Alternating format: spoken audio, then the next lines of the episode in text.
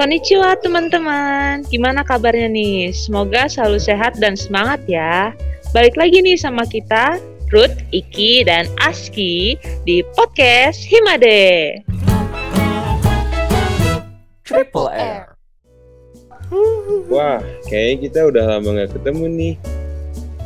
Udah berapa lama ya kira-kira?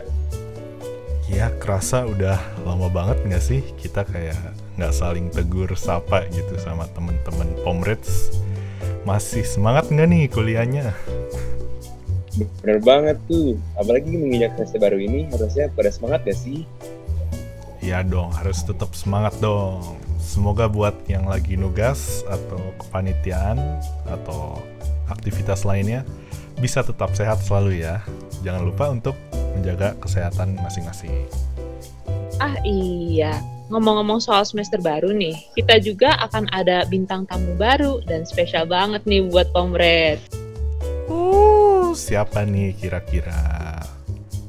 Aku yakin sih Pomreds udah pada tahu ya, khususnya untuk mahasiswa sastra Jepang angkatan 2020 ke atas tuh pasti kenal nih siapa beliau ini. Soalnya beliau ini keren banget loh teman-teman. Betul banget nih Ruth. Siapa lagi kalau bukan Budi Sensei? Ya, konnichiwa Budi Sensei. Hai, konnichiwa. Sensei, bagaimana nih kabarnya? Alhamdulillah sehat, baik. Terima kasih. Ya, sebelumnya kami berterima kasih kepada Sensei karena udah meluangkan waktunya untuk ngisi podcast Himade ini. Oh iya, siapa tahu kan masih ada Pomreds nih, Pomreds baru yang belum kenal sama Sensei. Nah, maka dari itu, boleh nggak nih Sensei kenalin dulu gitu ke Pomreds, biar mungkin yang pendengar baru ini bisa lebih deket gitu sama Sensei. Ya, baik. Eh, saya, eh, ya, Assalamualaikum warahmatullahi wabarakatuh. Saya Budi Ruhyana, eh, lulus UNPAD tahun berapa ya? Tahun 86, kuliah saya 81, 86 lulus. Kemudian eh, jadi staf pengajar diangkat tahun 89 ya. Sebelumnya bekerja di beberapa eh, instansi swasta gitu. Kemudian eh, 91 saya berangkat ke Hirosaki Daigaku untuk ambil S2 dan kembali eh, Maret 95. Dan sampai hari ini alhamdulillah masih diberi tugas untuk eh, awalnya sih beberapa mata kuliah umum gitu ya di di program studi sastra Jepang. Dan sekarang eh, lebih fokus di semester akhir untuk peminatan ya peminatan sastra dan budaya. Sampai sekarang masih di Unpad ya lima tahun lagi lah selesai mudah-mudahan nyampe pensiun ya pensiun dosen itu kan 65 jadi sekarang pas umur saya 60 tahun eh, ada yang wawancara jadi pas di hari di bulan kelahiran Uh, tahun ini 60 tahun ya Wow. takdir sepertinya. Takdir Sepertinya takdir. sepertinya. Iya. Tuh, gimana tuh Ki? Ini Bapak ulang tahun ternyata ya. ulang tahunnya nanti tanggal 30 Oh 30 tanggal 30 ya Oh 30 kirain Berat. sekarang Sensei. Sudah dekat lah ya. Hampir. Iya. Nah, terus nih Sensei, kita ada beberapa pertanyaan lagi nih untuk Sensei. silakan Menurut Sensei sendiri dan pandangan Sensei, Sensei itu gimana sih untuk sastra itu? ya sastra ya mungkin banyak orang dari awal sastra itu wilayah yang mungkin dianggap tidak perlu diseriusi begitu ya. Secara ilmu kan dia ilmu humaniora ilmu sosial begitu. Kadang di kita maupun di luar negeri sama saja sih ilmu sosial itu kadang mendapat perhatian kedua setelah sains dan teknologi. Setelah setelah ini ya setelah eksak begitu setelah ilmu pengetahuan alam ya mungkin waktu SMA juga terasa lah bagaimana eh, penjurusan di sosial dan penjurusan di di apa di uh, ilmu pasti begitu. Jadi sampai hari ini ke depan saya kira uh, masih tetap aja dianggapnya sebagai ilmu humaniora itu tidak tidak seperti ilmu eksak begitu. Tetapi sesungguhnya setelah sekian tahun saya mendalami terutama untuk mengajar mata kuliah metode penelitian sastra itu oh, kembali lagi ke hakikat eh, kita hidup sebetulnya ya eh, sastra penting perlu selama gitu ya selama kita ingin eh, mendidik eh, orang-orang yang eh, mampu meningkatkan kualitas kemanusiaannya sekali lagi sastra penting perlu ketika kita harus melahirkan generasi yang menjadikan dirinya sebagai memantaskan dirinya sebagai manusia. Sastra penting ketika kita harus melahirkan dan harus memanusiakan manusia.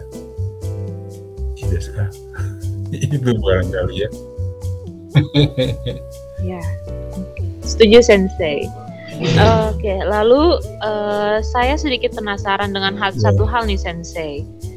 Kira-kira apa yang menjadi perbedaan antara sastra Jepang dengan pendidikan bahasa Jepang? Karena nih hmm. Sensei, be beda kan dengan di Unpad. Kalau di universitas lain seperti UPI atau yeah. STBA itu kan nama jurusannya bukan sastra Jepang, melainkan yeah. pendidikan bahasa Jepang.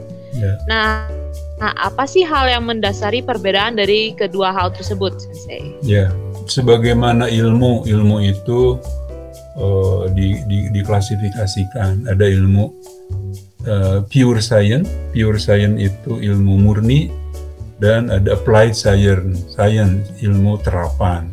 Kalau bertanya apa bedanya pendidikan Jepang di UPI dengan di Unpad, beda di UPI itu applied science. Jadi si si ilmunya itu diterapkan sebagai upaya untuk bagaimana kejepangan itu diterapkan ke anak-anak SMA karena karena emang lulusannya ditargetkan untuk jadi guru SMA di UPI itu ya. Walaupun bisa juga sih jadi dosen. Dia nanti ikut S2 S3 dan seterusnya gitu ya Nah, sementara jadi kurikulumnya juga berbeda pasti di UPI itu kalau dibaca kurikulumnya eh, persentasenya tidak tahu persis tapi setidak-tidaknya 20% itu wilayah pendidikan. 80% wilayah eh, nanti wilayah ilmu-ilmu umumnya, kemudian nanti ada wilayah bahasa Jepangnya. Sementara di di sastra Jepang Unpad paling diberikan aja dua SKS mungkin atau empat SKS mata kuliah pilihan yang terkait dengan inovasi pendidikan eh, inovasi pendidikan bahasa Jepang. Ada kan mata kuliah itu di semester 5 kalau tidak salah. Eh, jadi jadi kita juga mengambil sedikit eh, spiritnya begitu ya karena lulusan Unpad pun juga ketika S2, S3 eh, dia terjun ke dunia pendidikan juga. Itu perbedaannya. Wah, oke. Okay. Jadi gitu ya perbedaannya, yeah. Iya. Nah, yeah. buat teman-teman nih yang mungkin tadinya belum tahu mengenai perbedaan antara sastra Jepang dengan pendidikan bahasa Jepang itu apa, hmm. Budi Sensei sudah menjelaskan nih dengan uh, secara rinci nih teman-teman. Hmm. Jadi udah tahu kan ya perbedaannya. Betul banget tuh, Halo Sensei. Uh, aku mau nanya, Yes, apa yang sangat membuat Sensei tertarik masuk ke dunia sastra dan juga kenapa Sensei masuk sastra Jepang? Ya, nah, itu oh, kembali lagi ke masa uh, yang sudah lama ya tahun 80-81. Jadi ceritanya uh, di rumah saya itu ada waktu saya SMA di rumah saya itu ada putra kakak ibu kuliah di sastra Jepang. Uh, dia dua tahun di atas saya ya. Jadi dia sudah ya dia tingkat satu tingkat dua lah ada udah nggak lama di rumah di rumah saya. Saya dulu tinggal di Gang Rais dulu daerah Kebon Kawung kalau orang Bandung kenal sih dekat stasiun Bandung ya waktu kecil saya di situ. Nah, lalu eh, saya baca-baca ini Pasifik majalah majalah Jepang kan karena eh, putra apa kakak ibu itu eh, dikirimi tiap bulan tuh Pacific Friend ya. Saya baca, ikut baca karena saya senang senang membaca sejak kecil juga. Saya baca enak amat jadi mahasiswa dikirimi majalah, majalahnya bagus-bagus lagi ya. Ya gitu berpikir di situ kenapa saya tidak kenapa eh, apa sebaiknya saya juga ikut. Nah jadi udah aja dari situ karena waktu 81 persaingan juga ya eh, si Penmaru dulu namanya sistem penerimaan mahasiswa baru. Itu oh, persaingan lumayan juga masuk Unpad itu makanya saya ngambil UPI juga ikut testing. Jadi jadi di UPI saya ambil sastra Jerman di Unpad saya ngambil sastra Jepang gitu dua-duanya keterima. Tapi Sensei kenapa ambil yang sastra Jepang Sensei? Apa nah yang saya ngobrol dengan dengan apa dengan senior senior lah gitu ya. Ini gimana nih saya keterima dua UPI atau dulu IKIP kan ya dulu IKIP eh, atau Unpad kata senior senior saya di, di- ya teman-teman lah. Udah kami kamu ngambil Unpad aja katanya potensinya eh, bukan potensinya peluangnya lebih terbuka mau lebih jadi tinggi apa, gitu ya gimana ah, peluangnya. Ya dia ngobrol begitu. Saya pikir ah iyalah udah lagi pula eh, UPI kan di Ledeng lumayan jauh juga dari rumah itu ya. Tapi kalau ke Unpad mungkin sambil berkegiatan bisa juga eh, lebih lebih lebih pendek lah jaraknya gitu. Ke di Pati Ukur kan ke kampus di Pati Ukur jadi itu awalnya jadi nggak punya nggak punya motivasi lain selain ketertarikan pada itu aja pada majalah itu aja enak jadi mahasiswa dikirimi majalah gitu Kalau boleh tahu, Sensei baca Ya. majalahnya tuh tentang apa, Sensei? Majalahnya tuh kayak Pasifik majalah yang fashion masalah atau- Jepang kalau Ya. ya kalau majalah majalah Jepang waktu itu ketemu Pacific Brand karena saya senang baca satu saat saya ke rumah paman di Jalan Wasu Kencana. Beliau eh, di kerja di Perumtel eh, lumayan ada posisi di Perumtelnya itu. Tiap hari berlangganan coba tiap hari berlangganan yang yang ketemu ya dengan saya. Ada PR, Pikiran Rakyat, ada Kompas, ada apa empat jenis koran, lalu majalahnya ada Femina, ada Kartini, ada wah ada empat jenis apa lima jenis tuh majalah itu. Siapa yang pertama baca pasti saya, karena yang lain nggak sempat. Saya baca aja gitu sampai ke hafal itu apa namanya, terutama kalau Femina Kartini itu ada Oh Mama Oh Papa yang yang apa namanya membahas tentang ini tentang kehidupan ya. Sampai ke hafal bagian-bagian bagaimana menyelesaikan eh, kesulitan-kesulitan dalam dalam keseharian itu salah satu yang menyebabkan eh, kok ada ada ketagihan gitu kalau nggak baca itu ketagihan Eh, ah. sampai hari ini sampai hari ini. Sampai hari ini. Kalau- kalau nggak baca Bagus dong, ketagihan Sensei. harus ada yang dibaca nah, sekarang melimpah ruah lagi bahan bacaannya tinggal maunya aja Hmm, Berarti dulu Sensei itu nggak punya ketertarikan sama sastra Jepang selain dari majalah itu Sensei. ya setelah nyoba masuk ya akhirnya ya bertahap lah awal-awal da, da sebetulnya sih sejujurnya kuliah juga nggak nggak bagus-bagus amat sih biasa-biasa aja Nih, gitu Sensei. Berarti Sensei pokoknya tertarik itu dari majalah aja ya Sensei dari majalah. Iya. Ini terakhir nih Sensei buat uh, pertanyaan penutup nih. Uh. Bagaimana pandangan Sensei ini dalam mengajar mahasiswa di zaman dulu sebelum COVID sama di zaman sekarang gitu Sensei? Apakah ada perbedaan gitu Sensei? Atau mungkin kayak lebih Ada. sulit gitu atau gimana? Ya. Jadi kalau sebelum COVID kan kita tatap muka ya.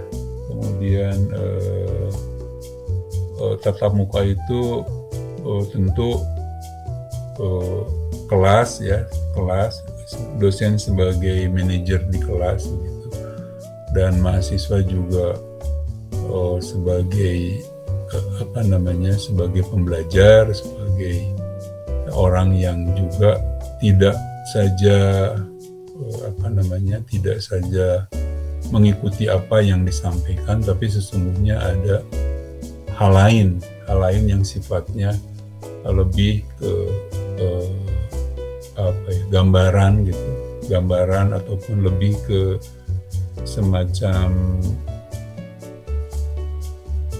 apa seseorang menjadi lebih tertarik lagi terhadap satu hal karena memang yang dibicarakannya itu sosoknya ada gitu di kelas gitu. Sehingga yang tadinya mungkin responnya biasa boleh jadi akan lebih uh, mampu lagi karena karena lebih intensif. Seperti misalnya kan di kelas itu uh, setelah setelah kelas selesai kadang-kadang ada temennya ke saya pak uh, boleh saya minta waktu? Gitu kan ya. Ya silakan. Kenapa? Kami ada waktu oh, selisih 10 menit. Sok silakan manfaatkan ya pak saya kan membaca ini ini ini, ini gitu. Mungkin nggak ini di, bisa diteliti dan lain sebagainya. Jadi lebih komunikatif, lebih terasa uh, proses belajar mengajarnya, kemudian lebih pokoknya kalau kalau perbandingan mah bagaimanapun juga pasti tetap muka itu akan lebih membuat uh, apa istilahnya akademik atmosfer ya akademik atmosfer itu suasana akademik lebih bisa uh, dikomunikasikan dengan baik. Nah ketika masuk ke suasana hari ini yang masih juga kita belum tatap muka begitu ada bagian-bagian yang hilang yang yang hilang itu akan akan dikejar oleh seluruh dosen juga dengan uh, alat-alat uh, teknologi dengan uh, maksimal Unpad juga mencoba uh, terus dan kami juga para dosen belajar terus memanfaatkan apa yang Unpad sajikan di dalam live uh, Unpad begitu ya, yang sampai hari ini juga saya masih terus belajar. Itu mungkin uh, walaupun uh, terasa ada apa namanya perbedaan hanya di satu hal saja saya kira di suasana akademik saja karena karena dengan daring itu tidak akan tercapai ya bagaimanapun juga dia akan terasa hambar gitu dia akan merasa uh, berjarak begitu ya. Oh, seperti itu ya Sensei. Berarti yang bikin beda banget itu berarti offline itu lebih komunikatif aja gitu ya Sensei. Ya, komunikatif, suasana atmosfer ya. Oh, atmosfer, iya, atmosfer suasana ya. akademik itu kan bagaimanapun susah dicapai dengan daring gitu.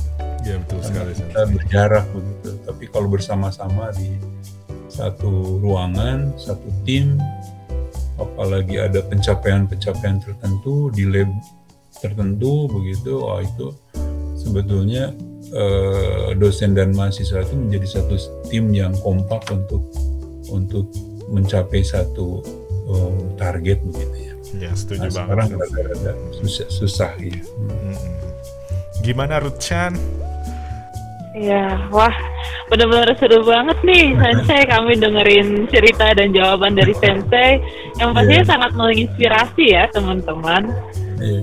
Tapi uh, sayangnya nih waktu kita buat nemenin Pomrex udah mau habis nih. Tapi jangan sedih dulu nih sebelum benar-benar berakhir. Sebagai penutup perjumpaan kita kali ini mungkin Sensei boleh nih memberikan satu dua patah kata kepada Pomrex uh, mungkin sebagai penutup gitu Sensei. Mungkin contohnya kayak kata-kata yang dapat memotivasi pomret di kala belajar secara daring ini biar menambah gitu semangatnya. Hmm. ya. Ke pemret ya ya terus tingkatkan kualitas tingkatkan uh, apa namanya uh, kualitas itu nanti menyangkut uh, orang-orang yang bisa diajak untuk uh, podcast begitu. Kemudian juga perencanaan yang matang kemudian juga desain untuk apa namanya untuk memanfaatkan uh, ruang ini juga semakin banyak dan jangan lupa juga uh, Pemret selalu berkomunikasi dengan audiennya sebetulnya dia apa yang diinginkan. Dari komunikasi itu nanti akan melahirkan acara-acara yang disambut baik karena memang e, sebetulnya ide itu kan dari mana saja. Termasuk dari Pemret sendiri termasuk dari para audiennya termasuk dari para dosen juga ya saya e, senang diajak seperti ini apalagi nanti mungkin kalau ada waktu e, terpisah juga kita bisa berdiskusi karena memang e, ya Himade juga bagian dari Pemret juga bagian dari Himade, Himade juga bagian dari uh, program studi yang harus memberikan uh, wadah kepada orang-orang untuk terus meningkatkan kualitas itu saja.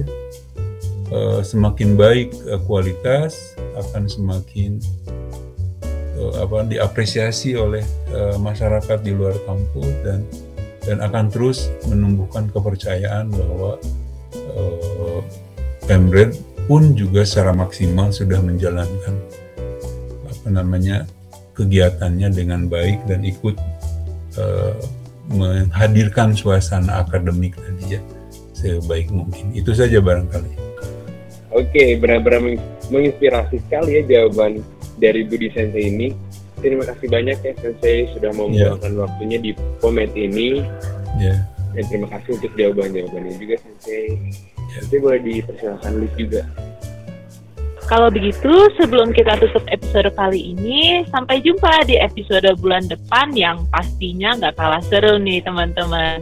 Jangan lupa untuk follow podcast kita hanya di Spotify biar nggak ketinggalan update episode terbaru dari kita nih. Bener banget. Karena itu kepada Pomreds sekalian, jangan lupa juga untuk like dan share ke teman-teman Pomreds yang lain ya biar yang udah tahu menjadi tahu dan yang belum tahu menjadi tahu juga nih tentang sastra Jepang di Unpad. Oh iya, jangan lupa juga nih untuk selalu ingat pesan ibu, itu jaga jarak, cuci tangan, dan pakai masker kalau kompleks sekalian harus keluar rumah ya. Selalu taati protokol kesehatan agar keadaan semakin membaik. Supaya nanti kita bisa secepatnya nih kembali beraktivitas di PSBD Unpad. Oke deh, kalau gitu see you in the next episode teman-teman. See you in the next Bye -bye. episode